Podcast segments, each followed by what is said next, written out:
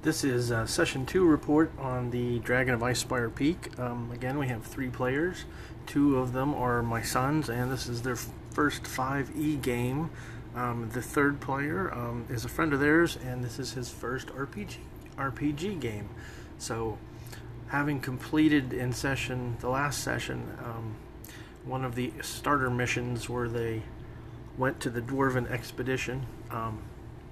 Went through that as written um, and uh, had watched the Sly Flourish um, and newbie DM playthrough of that and and had done some reading online about some things people might had suggested about making changes and whatnot. So the monster in the dungeon was weakened a little bit um, instead of the one listed in the booklet.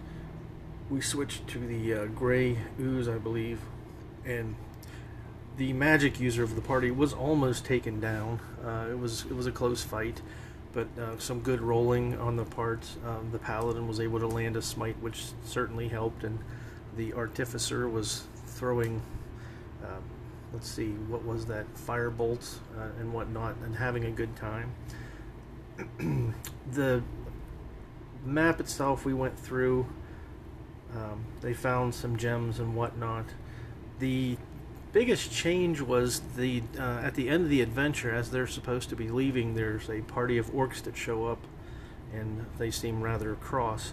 Well, the party was able to essentially just be diplomatic with them and talk, and they reasonably went through some discourse and made an arrangement with the dwarves that were there, going through the um, the architecture and everything that the orcs, it was a relatively small party, and they had been displaced by the dragon from their previous dwelling.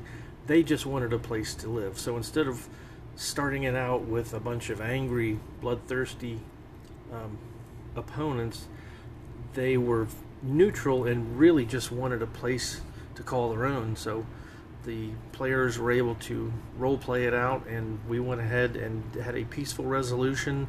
The orcs and the dwarfs have a um, a nervous peace between them, but it looks like the orcs are going to essentially take over the ruins there and use them as a dwelling place. So that was fun, and it was just trying to show them that the D and D isn't just going to be, you know, if you see somebody who's not in your party, start stabbing them.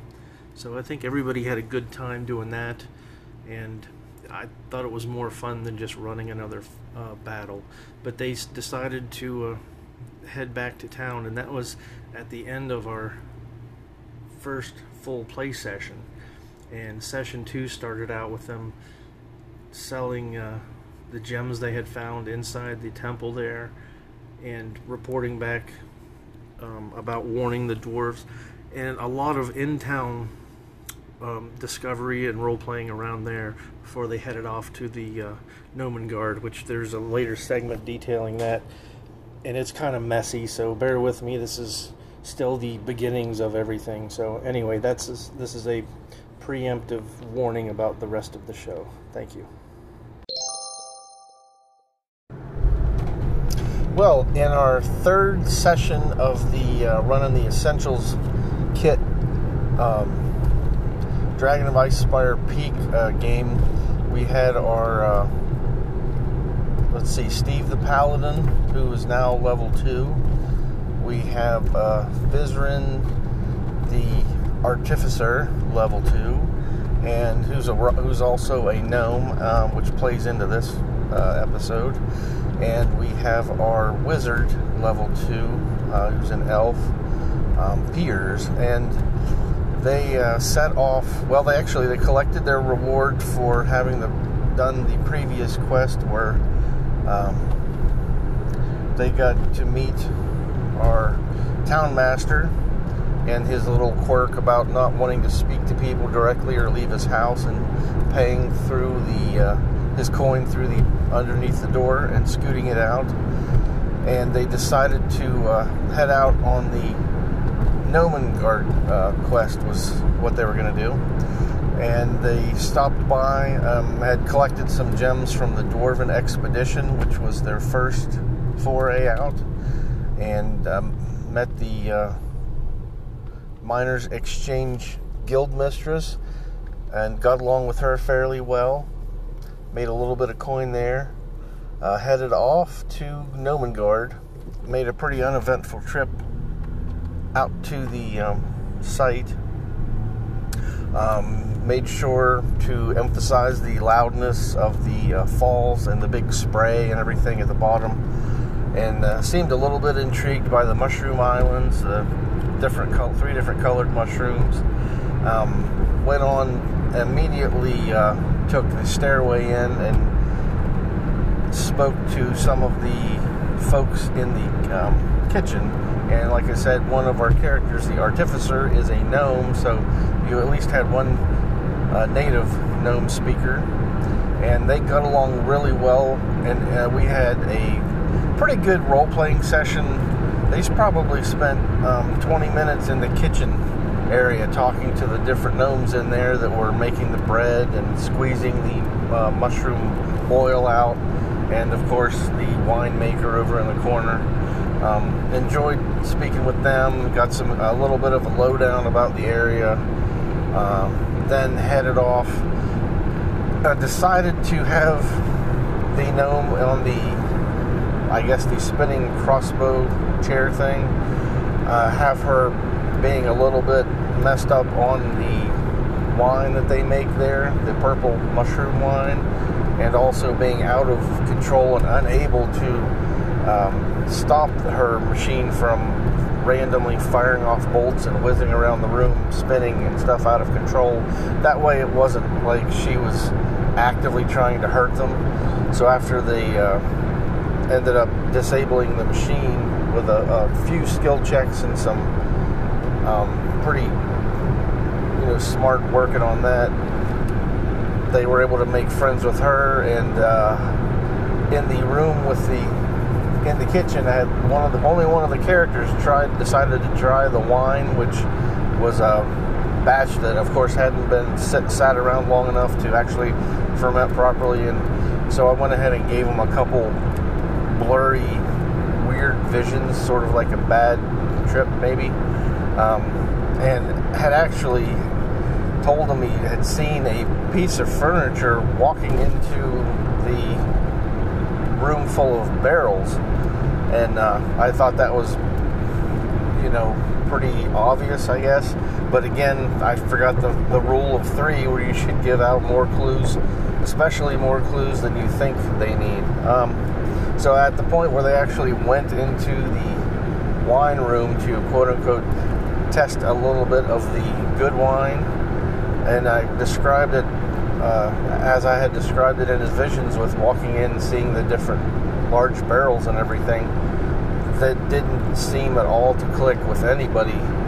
Um, that that was odd that a piece of furniture walked in there. So naturally, one of the gnomes tried the barrel that was the mimic, and they uh, got into a scrap with it, and eventually defeated it. And when it dissolved essentially and died, uh, made mention that they could see what looked like the remains of at least one, possibly two small uh, corpses with the you know remaining bones and stuff. So that ended up being. Um, uh, key to them explaining that the missing gnomes were most likely devoured by this creature. Then uh, they went well, did they were smart and made a couple good uh, checks and did some more uh, good role playing dialogue when they went to the guard room.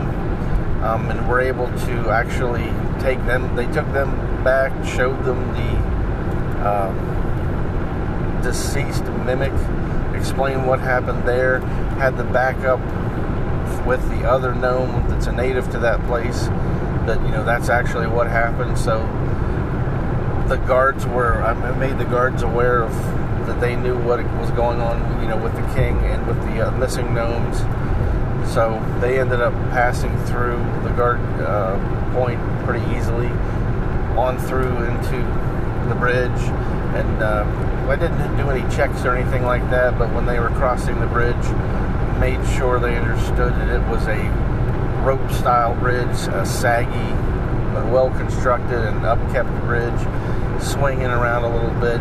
You know, the mist from the the spray off of the waterfall was dampening everything, but it was all just basically flavor. And they seemed to we seemed to enjoy a lot of the description of that, taking our time to go through there.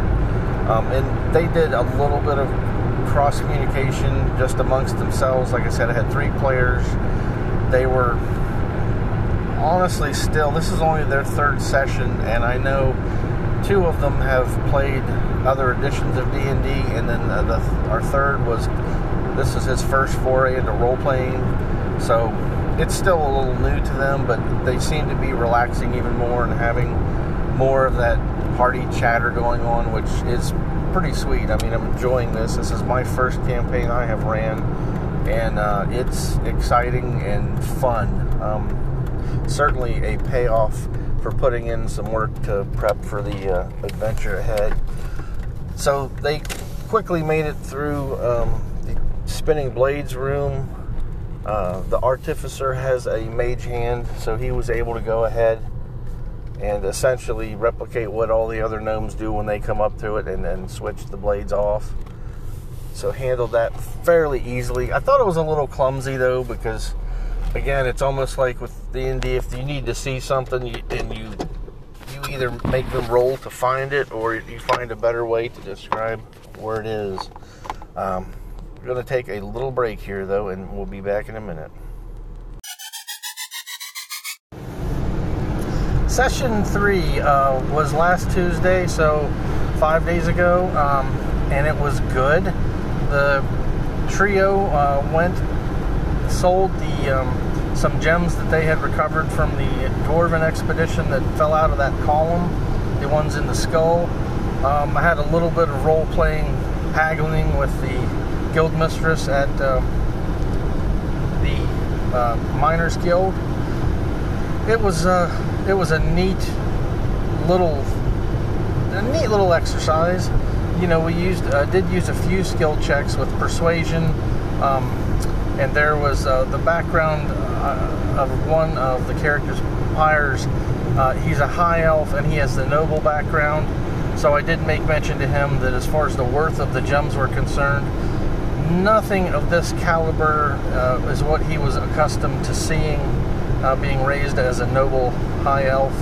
So um, they got the idea across pretty quickly that this was not a treasure hoard they had. This was, you know, this was going to be food and lodging for a month or something like that. So that went pretty well. I think everybody, you know, had a good time in town. Um, they went and visited, got the reward for warning the dwarves. I had provided them with a handwritten note uh, from one of the archeo- dwarven archaeologists there um, to let them know that they had delivered the message. So they got the reward. They came under the door. You know, the town master was very uh, scared about the dragon and concerned. So they uh, ended up going out to Gnomengarden. Gnomengarde, sorry. Um, went through that. I actually covered, I think, a good bit of that earlier in um, my previous segment then decided to go ahead and stay over that night uh, to take a long rest at Gnomengarde, and they're going to stop and see about getting um, the stopping by the windmill and up at Umbrage Hill, taking a look around there and seeing if they can get the uh, priest of Chauntea to come home uh, back to the village so that she'll be better protected. Nobody wants their they're only alchemist in the area being eaten by a dragon, it seems. And uh, so that's where we're going to start off next time. And I'll get back to you and we'll see how that goes. So, right now, prep on that continues as I go over the Manticore encounter, how I'm going to handle that. Um, probably it's going to be either, I'm assuming it's going to have to go and be weakened in case they do start a combat with it uh, I'm going to have it probably at half hit points and half of its tail spikes um, have already been used because when it was driven off earlier from its accustomed route uh, by the white dragon, there was uh, some of that was used up in uh, defending and trying to, you know, beat off that dragon and keep its own area, but alas, it was not successful. So we will see how that goes. Also, looking ahead to the next set of three adventures that are supposed to go up on the board, um, as assuming they successfully deal with the uh, Umbrage Hill, they'll be heading back to town having finished up all three of the starting adventures. So we'll be looking at Butterskull Ranch, uh, the horrible slaughter that happened there, and um, seeing if they can rescue Big Al and how that goes. Then we'll also be taking a look at uh, the other two adventures in that level range. So we'll see how this goes.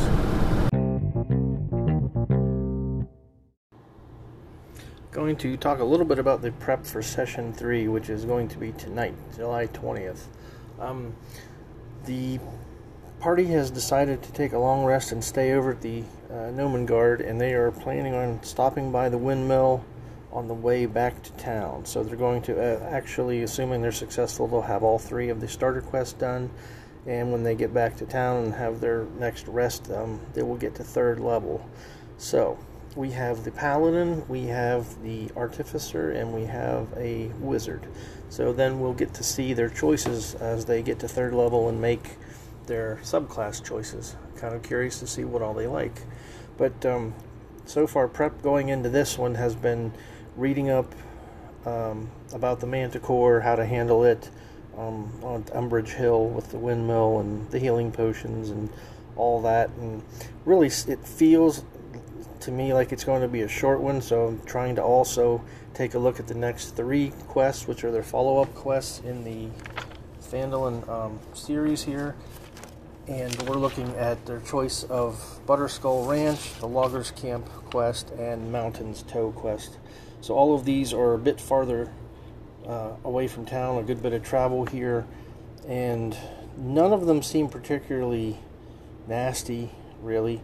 The only thing, again, at the Mountains Toe quest, um, you have the were rats, which are immune to non-magical weapons. So at this point, the uh, party has found two relics, which may be overpowering them, but so far they forgot to use them in their last session. Well, one relic will give uh, the party the aid effect, so five hit points for everybody the last eight hours at a time, and it renews at dawn. Um, again, they did not use that yet, and another relic which is I think the mage has this one, and it will cast the spell magic weapon, which will last for an hour and essentially gives a plus one to hit and damage to the party's equipped weapons, is the way I described it to them. And uh, they did not use that either in session two. So um, I'm going to have to remind them about it because I imagine as combat, if they get into a combat with were rats and haven't done that already, the spells I think will be effective, and that's it. So maybe the the paladin could be in trouble here because he if he's ineffectual, he hasn't been rolling well anyway. But um, he's got his smite, which as radiant damage. Um, I I don't know if that counts as magic. I'll have to do a little bit of research on that because I'm rusty as a fifth edition DM. Uh, but again, I've read over the quests, and I think uh, everything is going to be under control. I, I, should be relatively ready to run any three of those. Um, the the goal here is still just to have a good time, have fun, and provide a good experience for D and D. And then after we run through everything in the essentials box, maybe try a different campaign, short campaign arc, or maybe even try to move them to a whole other system and try something else, maybe Pathfinder or Starfinder or something. We we'll see about that, but um, wish me luck. Like I said, session three is tonight in about seven hours, so hopefully it goes well, and I'll have an after action report uh, in a few days. Thank you.